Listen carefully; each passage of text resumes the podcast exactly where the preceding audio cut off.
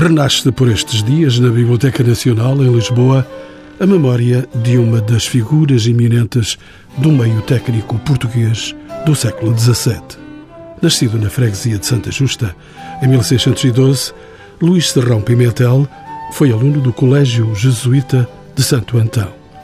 Na esteira da família Pimentel, ligada às ciências, foi filho da aula da esfera, notável pedagogo e engenheiro e cosmógrafo ilustre do reino.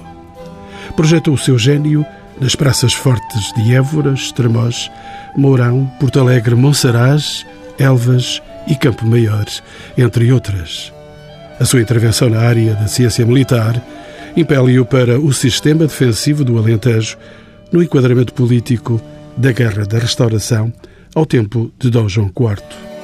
Luís Serrão Pimentel deixou em publicação póstuma o primeiro tratado português de engenharia militar na arte de fortificar. Da sua vertente bibliófila com ligação à Europa ficaram livros de astrónomos como Johannes Kepler e Nicolau Copérnico. São convidados deste programa Henrique Leitão, investigador do Centro Interuniversitário de História da Ciência e da Tecnologia, e Miguel Soromenho, historiador da Arquitetura e técnico do Museu Nacional de Arte Antiga, ambos comissários desta exposição. São ainda convidados deste programa Rafael Moreira, professor de História da Arte da Universidade Nova de Lisboa, e Lígia de Azevedo Martins, coordenadora dos fundos de reservados da Biblioteca Nacional, também ela coordenadora técnica desta exposição, que tem entrada livre até ao próximo dia 30 de abril. Pergunto ao professor Henrique Leitão que me desvende essa figura que foi Luís Serrão Pimentel, de que esta exposição evoca os 400 anos de nascimento. Bem, Luís Serrão Pimentel tem o interesse de ter sido uma personalidade com interesses multifacetados, interesses científicos e técnicos. E, portanto, o primeiro interesse dele vem exatamente da sua diversidade de atividades, sempre ligado à ciência técnica em Portugal durante o século XVII.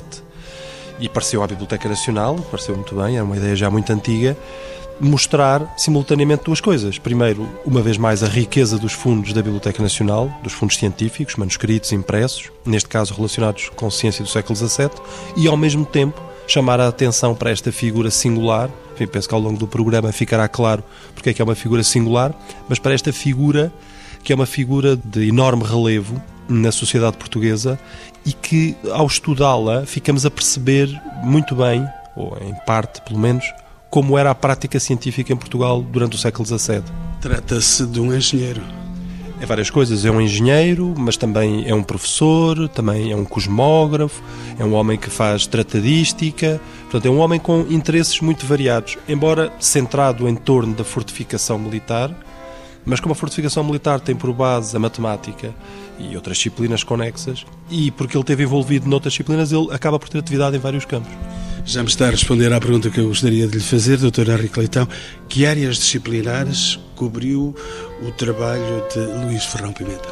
Para dar uma resposta rápida, podemos dizer que eram ciências de base matemática. O interesse dele são ciências aplicadas, artes aplicadas de base matemática. O interesse dele são números. Sim, mas aplicados, quer dizer, mas sempre ligados, por exemplo, à arquitetura militar, à fortificação, e aqui falar-se-á disto com certeza ao longo do programa, porque há uma necessidade da coroa, do Estado, importantíssima neste campo, mas também noutras áreas, por exemplo, na cosmografia, que era uma área, nesta altura, praticada também com uma grande base matemática. Miguel Soromenho, bem-vindo de novo aos Encontros com o Património. Além de homem da ciência, Serrão Pimentel foi igualmente um brilhante engenheiro militar, como já dissemos. Em que contexto se processa a sua carreira profissional? Como se sabe, foi aluno do Colégio Santo Antão, portanto, dos jesuítas, que ao longo do século XVII propiciaram talvez o ensino de ciências mais importante em Portugal, depois juntamente com as aulas régias, e toda a carreira do homem maduro como engenheiro militar vai decorrer, sobretudo, no âmbito da Guerra da Restauração. Como se sabe, Portugal ganha a independência no dia 1 de dezembro de 1640, Há uma guerra que dura 28 anos com Espanha, já acaba em 68, e no decurso desses 28 anos constroem-se uma série de fortalezas, que o professor Rafael Moreira, aliás, conta como talvez as realizações edificadas mais importantes do país no século XVII. Já o vamos fazer entrar na conversa. Exatamente. E ao longo desses anos constroem-se conjuntos fortificados, sobretudo no Alentejo. Ele está muito dedicado ao Alentejo. Por exemplo, que eu saiba, nunca vai ao Minho, também era outro teatro de operações. Vai menos à Beira, embora o encontremos aí uma ou duas vezes, e sobretudo no Alentejo está em todas as obras de fortificação mais importantes: Elvas, Beja, Évora, Campo Maior, Moura, outras e todas. Por essa ocasião era reinante Sua Majestade Dom João IV. Dom João IV, depois a regente a Rainha Dona Luísa de Gusmão, depois o rei Dom Afonso VI e depois finalmente o Dom Pedro II, que já apanha os dois anos finais da Guerra da Restauração e que finalmente faz a paz com Espanha em 68. Deixa-me avançar aí por uma outra área para perceber ainda melhor, Miguel Soromenho, qual era a importância do cargo de engenheiro-mor do reino. Não é por acaso que ele desenvolve depois várias atividades e sobretudo de caráter militar. Em relação ao cargo, isso é um pouco polémico, porque eu tenho a ideia que o cargo não era tão importante como parecia. Era mais a pessoa? Eu julgo que era mais a pessoa. De facto, eu tinha havido dois engenheiros-mores no final do século XVI e início do século XVII, ambos italianos, o Filipe Terzi e o Leonardo Torriano. Depois, o cargo não é ocupado durante alguns anos. Ele aparece, aliás, na dependência, que é o que é estranho, na dependência do provedor das obras reais. Portanto, era, juntamente com outros técnicos, com pedreiros e pintores e até os varredores do Palácio Real, portanto, era um cargo que estava nessa dependência. E a seguir à Restauração, há alguns engenheiros-mores que são nomeados, sobretudo franceses, o Lassarre, o Silancourt, mas eu parece-me que é mais uma forma de, pelo menos para esses, uma forma de descompensar com um ordenado extra, com alguns privilégios. O Serrão Pimentel, de facto, é o primeiro engenheiro-mor do reino que é português. Simpaticamente, o Miguel Soromenho fez-me sinal de que quem poderia também ter opinião nesta questão é Rafael Moreira, que tenho o prazer de voltar a ver aqui nos Encontros com o Património. Senhora Professora, estamos diante de um homem que era, digamos, na sua total dimensão, um engenheiro ao serviço de Sua Majestade? O Serrão Pimentel, como toda a gente já disse, trabalhou em vários campos, mas basicamente eu acho que o essencial é ter sido um discípulo dos jesuítas. Isto era uma coisa extremamente importante. Os jesuítas eram os grandes sábios finais do século XVI. Ali no Colégio de Santo Antão. Certo, na aula da esfera do Colégio de Santo Antão. E São Pimentel estudou com eles e ficou profundamente marcado por isto. Toda a sua formação matemática vem daí. A geometria, a importância da geometria, a ligação entre ciências e letras também. Preciso não esquecer que Serrão Pimentel foi membro da Academia dos Generosos, da Ericeira, onde se fazia poesia, onde se faziam jogos poéticos, celebrações, etc. E essa formação toda vem da sua educação jesuítica. Henrique Leitão, volto de novo a si. Podemos considerar a obra de Luís Serrão Pimentel atualizada com a ciência que se produzia na Europa no século XVII? Eu tenho a certeza que os meus distintos colegas nesta mesa responderão de uma maneira mais informada, mas o seu grande tratado impresso, que é o Método Lusitânico, de facto só impresso um ano depois da sua morte, mas em que ele trabalhou certamente muitos anos, não é? Revela um domínio completo da tratadística europeia. Portanto, sobre o domínio das técnicas, o domínio da doutrina, sobretudo quer da doutrina dos Países Baixos, quer da francesa, mas também há autores alemães, isso. Sobre isto não há dúvidas que ele a tem completamente, não é? A pergunta que talvez se possa às vezes pôr é se ele é um criativo. E isso é uma pergunta mais complicada de responder. E possível... Mas é uma pergunta feita pelo próprio Henrique Leitão. Sim, sim, e por toda a gente, porque, quer dizer, na aferição do contributo de um cientista é sempre preciso ver se ele passou para lá do mero domínio técnico para chegar a um outro patamar, que é o da criação. E são muito, muito raros os homens que conseguem. Eu acho que Serrão Pimentel não chega aí, ele não é propriamente um inovador, um criativo. Mas a ciência não é feita só de inovadores e de criativos, é feita de uma base de pessoas que pratica esta ciência, seja a que for, ao nível mais alto e mais informado. E é deste ponto de vista que Serrão Pimentel é importantíssimo. De qualquer maneira, deixa-me saber se ele teve contacto com cientistas e homens da cultura europeia.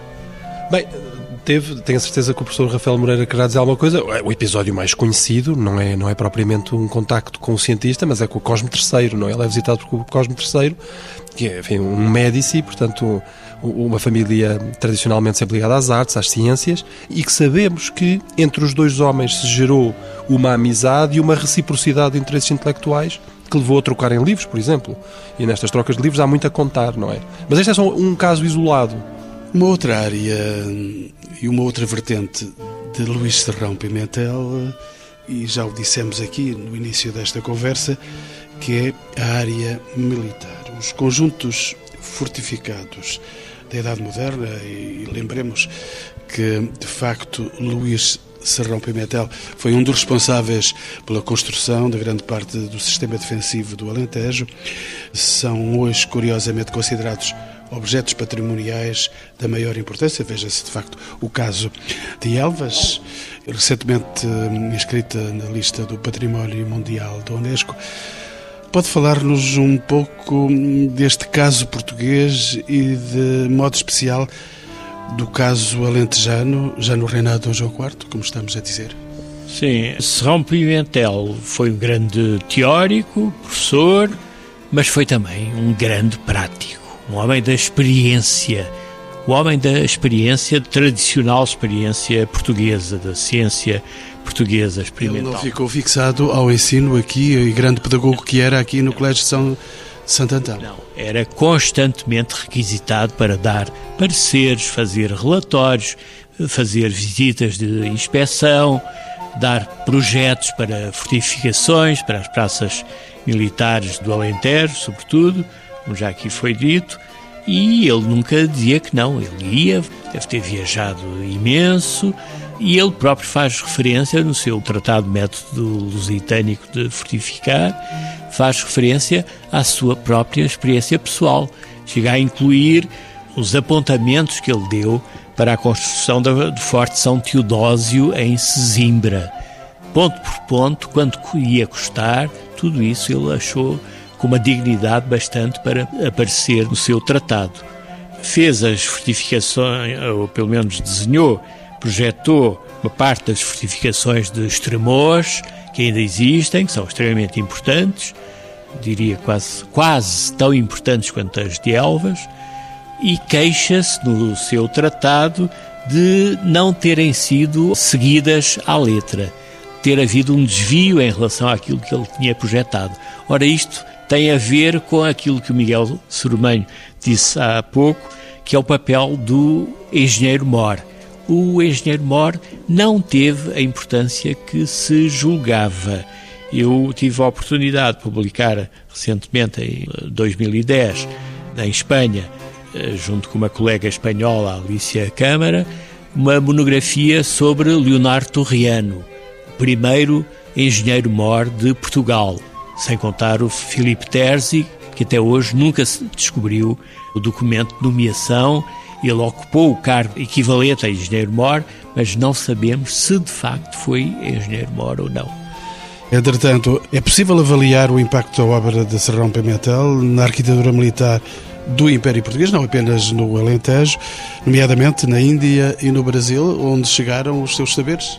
Sem dúvida, não apenas pelas próprias obras construídas, onde a sua marca é evidente, mas através de textos. Estou-me a recordar de um manuscrito que está aqui na Biblioteca Nacional, chamado Notícias do Maranhão, escrito por um fidalgo da Ordem de Cristo, João de Melo, que era um grande proprietário agrícola no estado do Maranhão, do norte do Brasil, onde logo em 1681, ou seja, um ano depois da publicação do tratado, ele cita o método lusitânico de Serrão Pimentel, Portanto, era um livro que já tinha chegado ao estado do Maranhão, já era conhecido, já era citado e utilizado. Portanto, isto é uma prova da difusão quase que imediata do tratado, que o tratado teve em Portugal, que foi o primeiro livro sobre arquitetura publicado em português. O Tratado de Serrão Pimentel foi o primeiro livro sobre arquitetura, seja militar, seja civil, seja urbanismo, publicado em português. Miguel Soromenho, ia dizer? O professor Rafael Moreira fez aqui uma referência que eu acho importantíssima, essa dimensão prática e não só teórica do Serrão Pimentel, porque na altura havia uma discussão muito grande entre, não só entre engenheiros, mas na corte mesmo, quando se queria denegrir um engenheiro, e era muito comum quem vê... Era chamar-lhe arquiteto, não? Não, era dizer que era um homem teórico, mas não percebia nada de prática. Há dezenas de consultas do Conselho de Guerra em que, quando se quer realmente acabar com a carreira ou denegrir alguém, de facto era um ponto teórico, mas de prática não percebia nada. E eu julgo que uma das razões pela qual ele reuniu um largo consenso entre os seus pares é que justamente, como disse o professor Rafael Moreira, ele reunia essas duas vertentes de teórico e pedagogo e homem prático. Portanto, ninguém podia dizer que era só um prático, sem teoria, ou ao contrário, ou um teórico sem prática. Ele, aliás, de facto, esse consenso era só quebrado pelo Marquês de Marialva, que não gostava dele. Repetidamente, o Marquês de Marialva dizia que ele era, talvez, enfim, que abusava um pouco dos cargos, que acumulava muita coisa, que não podia ser cosmógrafo e engenheiro ao mesmo tempo, que se calhar tinha solos a mais, mas, de resto, havia um consenso enorme sobre a figura do Serrão Pimentel. Era admirado e era apreciado pelos seus pares. Tem sido apenas vozes masculinas a animar este debate. Tenho também aqui neste programa a Lígia de Azevedo Martins, bem-vinda aos Encontros com o Património, é coordenadora dos serviços de reservados da Biblioteca Nacional e é também responsável pela implantação desta exposição. Como é que nasceu este projeto da Biblioteca Nacional aqui em Lisboa? Este projeto nasceu de um outro projeto que eu e o Miguel Soromenho desenvolvemos em 2001. Já lá vão 12 anos. Já lá vão 12 anos, chamada Ciência do Desenho, em que começámos a estudar os códices com ilustração. E nesse conjunto de códices que encontramos e que estavam um pouco divulgados, realmente detectámos um conjunto importante de manuscritos de Luís Serrão Pimentel e apercebemos que essa figura, muito pouco conhecida atualmente e também, e nessa altura ainda mais, que teria que ser uma personalidade muito importante como autor.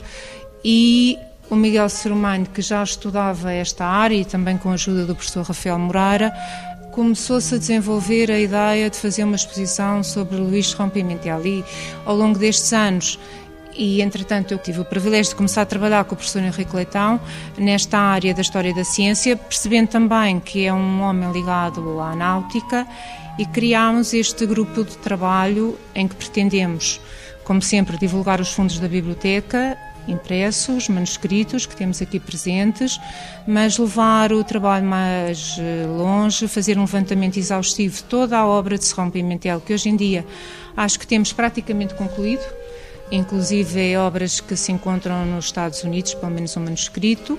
Não podemos dizer que este trabalho está fechado, porque felizmente estamos sempre a encontrar novidades e temos tido outros contributos de outros especialistas. E pretendíamos agora fazer um catálogo, que não era propriamente o catálogo da exposição, era mais um livro sobre Serrão Pimentel.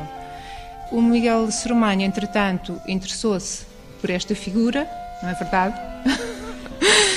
E começou a estudar e a fazer um levantamento no Arquivo Nacional da Torre do Tombo, de toda a documentação que lhe dizia respeito. Isto a parte de algumas teses que, entretanto, surgiram. Também em 2009 surgiu uma tese de Nuno Martins Ferreira, que também muito nos ajudou como base de trabalho para conseguirmos desenvolver este projeto e que também, entretanto, temos tido contactos próximos. Assim como uma aluna do professor Henrique Leitão, a engenheira Alice Felipe, que nos tem ajudado no levantamento de toda a parte da biografia, que é também um assunto ainda em aberto. Como o professor Henrique Leitão dizia há pouco, é uma geração de 3 cosmógrafos: Luís Serrão Pimentel, o seu filho Manuel Pimentel, o seu neto Luís Francisco Pimentel e hoje em dia Nuno Martins Ferreira, encontrou um quarto cosmógrafo na família Pimentel. Por isso, eu acho que é um projeto muito aliciante, sempre tivemos o apoio da direção da Biblioteca para o desenvolver e temos todas as condições porque grande parte dos manuscritos de Serrão Pimentel, de facto, pertencem ao património da Biblioteca Nacional. Quase como os Médicis, os Pimentéis estiveram na história e ficaram durante bastante tempo na história. Doutora Henrique Leitão ia também intervir nesta conversa. O que eu queria dizer era que a descrição que a doutora Lígia fez está corretíssima, mas peca por ser muito modesta. E é preciso a história contar-se exatamente bem como esta exposição nasceu. Esta exposição é, antes de mais nada, um projeto dela. E eu já explicarei porquê. Tem 10 anos... não só de incentivo, mas de recolha de material e de ir concebendo esta exposição. Portanto, a pessoa a quem se deve, e enfim, o Miguel Soromenho e eu ajudámos, mas a quem se deve antes de outra pessoa é a doutora Lígia Martins. Mas gostava de chamar a atenção para isto. É uma combinação que nem sempre se encontra, mas que devia surgir mais vezes, isto é, os arquivistas e os especialistas de arquivos e de bibliotecas a puxarem os investigadores. Às vezes temos a sensação que o que sucede são os investigadores que chegam aos arquivos e bibliotecas e sugerem temas de trabalho, etc. Parece que a iniciativa vem só dos investigadores. Mas é preciso perceber, como foi o caso aqui, e este caso é claramente essa situação, que os arquivistas e bibliotecários têm muito a dizer no chamar da atenção dos investigadores. Porque eles tiveram a dizer nesta exposição, de facto? Completamente, porque de facto eles chamam-nos a atenção para materiais que nós não conhecíamos. Houve colaboração, então, com outras entidades? Sim. Aqui neste caso houve colaboração e, sobretudo, obediência às determinações da doutora Lígia, que nos mandava fazer as coisas de certa maneira. Estou a brincar, mas por trás disto, o que é que eu quero dizer? Queria aproveitar para lançar aqui um apelo aos arquivistas e aos bibliotecários que façam este tipo de intervenção. Quer dizer, estimulem os investigadores, sugiram-lhes, porque dos conteúdos dos arquivos ninguém sabe mais do que eles. Muito mais do que os investigadores. E, portanto, não há como a iniciativa também partir daí, alertando para coleções que se conhecem mal, documentos que não foram bem trabalhados, ou para uma personalidade que é tão interessante e tão rica documentalmente que precisa de uma exposição. Miguel Soromenho. Não, isto é tanto mais verdade quanto, ainda não se falou nisso, antes desta exposição, a doutora Lígia e a Biblioteca Nacional organizaram, claro, com a nossa colaboração e, sobretudo, o professor Henrique Leitão, organizaram um colóquio sobre o Serrão Pimentel, que decorreu aqui, se não estou em erro, em novembro de 2013, justamente para celebrar os 400 anos do nascimento de Serrão Pimentel, que ocorreu em 1613. Portanto, já houve aqui um trabalho prévio, que foi esse colóquio, e agora que desembocou na exposição e, espero eu, que dê agora na publicação de um catálogo com textos das pessoas que estiveram no encontro, e não só, é claro, e com o contributo do professor Rafael Moreira, que é uma espécie de um pai espiritual destas coisas todas, porque infelizmente estava no Brasil e não pôde assistir ao colóquio. Miguel Soromenho, deixe-me ainda saber, na exposição apresentam-se algumas das obras que teriam feito parte da biblioteca. É possível caracterizá-las? A biblioteca do Serrão Pimentel não é conhecida de forma direta, isto é, não há nenhum documento, não há nada que nos indique qual a sua composição. No entanto, há um inventário dos bens de um neto que, entre outros pertences, indica uma extensíssima biblioteca. Ora, eu julgo que é possível daí inferir um pouco o que era a biblioteca do avô, porque, em princípio, todos os livros, claro que isto é uma aproximação um pouco polémica, mas eu acho que é possível, todos os livros publicados no século XVII com temas de engenharia militar que não interessariam ao neto, derivam provavelmente de um núcleo inicial que seria o do Serrão Pimentel. Por exemplo, traduções do Vitrúvio, tratados de arquitetura, que para um cosmógrafo do século XVIII talvez não tivesse tanto interesse quanto isso, tratados de engenharia, tratados de arte militar, de hidráulica, enfim, há de facto uma série de livros que me parecem podermos identificar como parte integrante dessa biblioteca. Aliás, depois aqui os serviços da Biblioteca Nacional tentaram, e muito bem, reconstituir um pouco o que era com alguns livros que, de facto, aparecem nessa lista de bens do neto de Serrão Pimentel. Nós vamos daqui a momentos visitar um pouco em pormenor esta exposição que aqui está. Entretanto, gostaria de lançar uma pergunta que poderá ser respondida pelos meus convidados. Qual é o legado de Serrão Pimentel e qual é a importância deste investigador na atualidade? O nome dele é, tanto quanto sei, um nome desconhecido. Bom, a importância de Serrão Pimentel foi muitíssimo grande no século XVII, mas começou a ser um pouco abafada já em começo do século XVIII com a atividade do outro engenheiro-mor, Manuel da Azevedo Fortes, que publica a segunda grande obra sobre arquitetura militar, neste caso, O Engenheiro Moderno, publicado em português, em 1728 e 29, dois volumes. Manuel da Azevedo Fortes domina o século XVIII e mesmo começo do século XIX.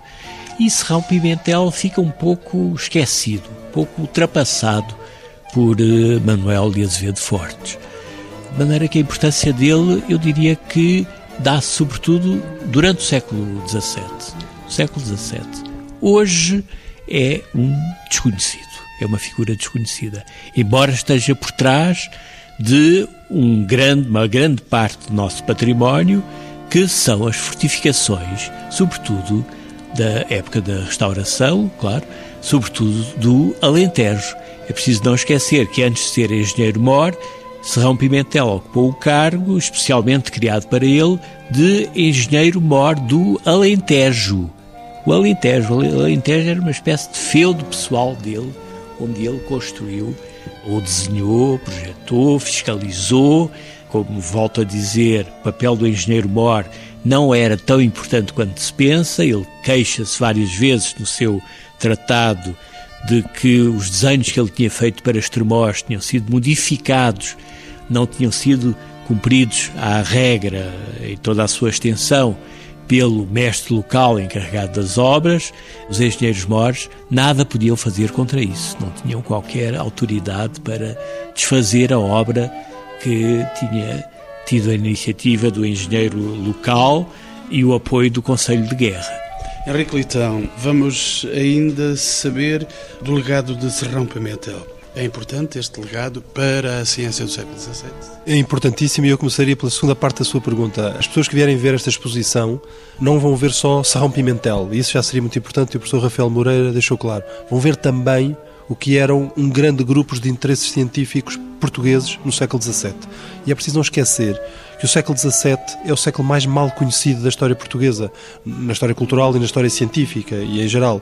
É um século sobre o qual a historiografia nunca se debruçou com a atenção e o cuidado com que se debruçou, por exemplo, para o século XVI ou para o século XVIII. E, portanto, esta exposição mostra Serrão Pimentel, mas, sobretudo, revela uma imagem de Portugal muito diferente daquela que as pessoas às vezes parecem ter. Por exemplo, um país onde não se sabia matemática, onde os livros mais importantes não chegavam, onde as pessoas não discutiam assuntos técnicos, onde não se podia atingir elevada proeminência social só por causa dos seus feitos técnicos. Tudo isto fica desmontado vendo esta exposição. E este é um legado, parece-me a mim, também muito importante. Lígia Martins acompanhou o nascer desta exposição. De certeza que tem olhares muito privilegiados sobre aquilo que pôde ver e contactar. Bem, eu tenho sempre o privilégio, não é? Como o professor Henrique Leitão disse, a minha vantagem é trabalhar nos bastidores e conseguir ter um acesso em primeira mão e privilegiadíssimo à documentação. Ler os bastidores. Sim, exato. E esse meu olhar também se reflete depois no tratamento que se desenvolve no estudo dos manuscritos, na sua descrição, e é essa complementaridade que interessa nestas equipas multidisciplinares, embora eu tenha que dizer que sempre tive o privilégio de ser muito ajudada, primeiro pelo professor Rafael Moreira e pelos especialistas presentes, porque o estudo do manuscrito também é complexo. Não é? O manuscrito é um documento único, muitas vezes, que não nos dá toda a informação que nós pretendemos logo de imediato, e por isso tem componentes de estudo muito interessantes, também relacionadas com as suas proveniências. O Dr. Miguel Soromenho falava da biblioteca do Serrão Pimentel. Ao longo de vários projetos que desenvolvemos, a figura de Serrão Pimentel também foi estando sempre presente como possuidor de importantes manuscritos. E o professor Henrique Leitão poderá explicar melhor, nomeadamente do único manuscrito que se conhece de Pedro Nunes e que se pensava até há bem pouco tempo que seria um autógrafo, para além de um outro manuscrito que nós também tivemos o privilégio de há cerca de 2 anos conhecíamos dos dicionários bibliográficos, mas pensávamos que estava perdido, que é um manuscrito de um matemático do século XVI, Francisco de Melo, que se encontra na Alemanha. Por isso, esse contacto, por exemplo, foi feito entre arquivistas. O arquivista da Alemanha contactou-me enquanto responsável pelo serviço da Biblioteca Nacional. Portanto, a minha visão não é só sobre a figura, mas também é a importância do manuscrito, a importância do impresso, como objeto cultural e a sua importância cultural. Miguel Soromenho, este cientista, a partir de agora, não vai continuar no desconhecimento. Está aberto o conhecimento para um dos homens importantes do século XVII. Claro. Embora eu creio que ainda haja muito trabalho a fazer de levantamento de fontes e de edificação de obras. Quer dizer, em relação à engenharia militar é muito complicado. É porque uma fortificação não era a obra do homem só, era muitos engenheiros davam pareceres e inclusive no Conselho de Guerra, pessoas que não eram engenheiras queriam sempre dar palpites, como se diz, sobre a construção, pois aquilo era, como o professor Rafael Moreira frisou, era muitas vezes em obra, era muitas vezes alterado ou as coisas não eram acabadas e, portanto, é difícil destrinçar nesse tipo de objetos arquitetónicos o que é de uns ou de outros. De qualquer modo, é um trabalho que é preciso fazer. Há ainda outros campos da atividade de Serrão Pimentel que eu acho que vale a pena aprofundar. Por exemplo, um deles é o da arquitetura religiosa ou civil. Só conheço uma intervenção dele, e muito pontual, num processo desse género, em Santo Antão, justamente. Ele vai dar um parecer sobre as obras da Igreja de Santo Antão, da Igreja dos Jesuítas, mas eu creio que, tal como outros engenheiros militares da época, é provável ou é possível que ele tenha tido intervenção ou tenha tido opinião sobre outras obras e até neste universo, por exemplo, dos Jesuítas. Isso acho que é um campo ainda a trabalhar, portanto, no fundo ainda estamos numa fase em que é possível descobrir e alargar esse leque de interesses que já de si é grande, não é? Mas este saber específico, este saber militar, é um saber que não tem aplicação prática nos dias que correm. Hoje já não se constroem mais muralhas, mas o saber está a 300 anos de distância. Não se constrói, mas conservam-se. E para se conservar, e para os técnicos do património, é preciso conhecer os materiais, as técnicas de construção, as técnicas de traçado. Portanto, tudo isso é preciso ter em conta quando faz uma intervenção de patrimonial. De até restauro. Porque se fôssemos a Elvas, íamos encontrar grandes misérias nacionais que estão lá a cair aos bocados. Em Elvas e não só, e muitas outras, mas de facto é preciso conhecer a obra do Serrão Pimentel para depois intervir sobre ela. Isso aí é um ponto assente e não há discussão sobre isso. Portanto, é no fundo também dotar os técnicos e arquitetos e engenheiros de hoje com os instrumentos necessários a realizar esse tipo de obras de remodelação, de restauro, de recuperação, mas de uma forma informada.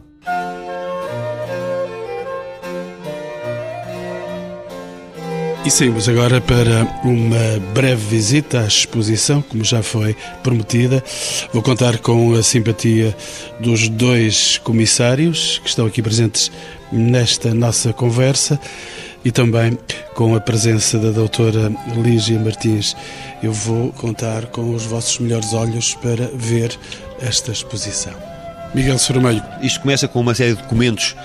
Um deles em que ele pede o cargo de engenheiro-mor, portanto, no fundo aquilo era um cargo que era solicitado, não era dado assim de forma fácil. Temos também aqui uma pequena obra manuscrita, aliás, já falámos sobre isso, mas é preciso sempre perceber que só há um impresso em termos de engenharia militar, não em termos de cosmografia, mas só há um impresso da obra de Serrão Pimentel, o resto é tudo em manuscrito, e mesmo esse impresso que existe, o Método Lusitânico, é póstumo, é publicado após a morte do engenheiro. De qualquer modo, todos os manuscritos, quase todos, são, ainda por cima, feitos por alunos, com cópias, mas, segundo a doutora Lígia e a equipa da Biblioteca Nacional, este pequeno manuscrito nesta primeira vitrine será um autógrafo.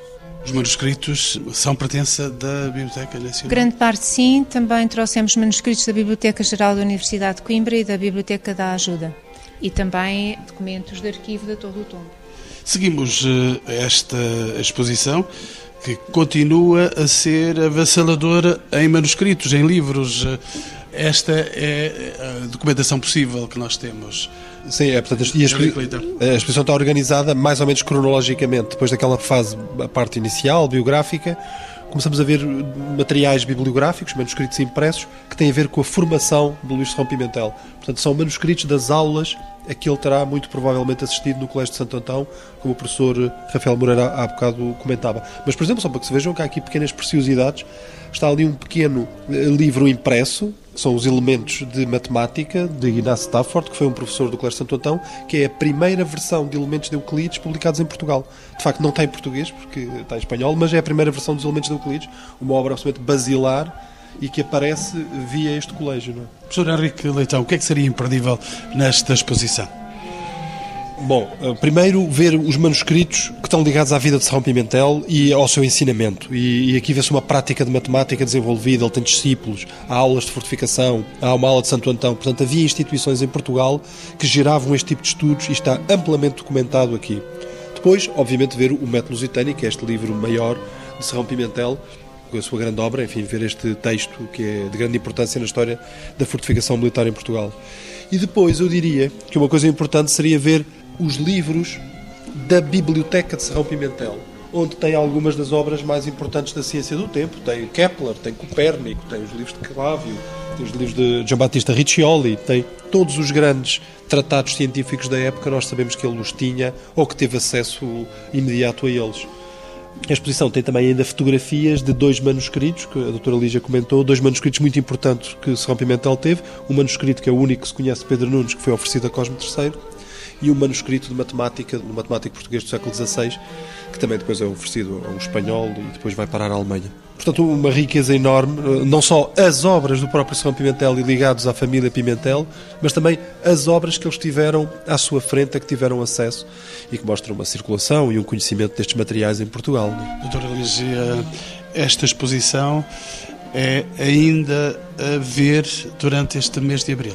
Estará patente até 30 de abril. Ainda durante este mês todo de abril nós estávamos a desafiar o professor Rafael Moreira para fazer uma conferência para terminarmos em beleza, portanto, para chamar a atenção para a exposição ainda durante o mês de abril e para também terminarmos em beleza esta parte do projeto, visto que a outra será o catálogo. O professor Rafael Moreira nos ensinar mais sobre Serrão Pimentel e sobre os seus discípulos, como João Tomás Correia, que o senhor professor também tem estudado bastante e que me ensinou quem era um dos grandes copistas e grande divulgador da obra de Serrão Pimentel. Por isso, é mais um projeto a acrescentar esta conferência. E a cumprir, voltando à sua questão sobre a influência atual do legado de Serrão Pimentel, esqueci-me de mencionar uma coisa em que essa influência é muito real, que é o urbanismo. Serrão Pimentel foi um precursor do conceito de cidade ideal, cidade militar, em Portugal, através do seu livro sobre o Tratado de Castrametação, tratado de como desenhar acampamentos romanos. Ele defende uma utopia de cidade com uma praça central quadrada no centro, da qual irradiam as ruas, com uma malha urbana quadrangular, uma retícula urbana perfeita, onde se situam os principais edifícios da cidade. Ora, isto em Portugal não se faz porque não se constrói nenhuma cidade nova de raiz, não há condições para isso, mas faz-se no Brasil e na Índia. No século XVIII, as cidades novas fundadas no Brasil são todas elas baseadas nesses princípios traçados por Serrão Pimentel. Pois vamos deixar que outros visitantes venham até esta exposição. Nós vamos dar lugar àqueles que, pelo país, vindo a Lisboa, vão ter com certeza o ensejo de vir até à Biblioteca Nacional de Portugal visitar esta exposição aberta até o fim do mês.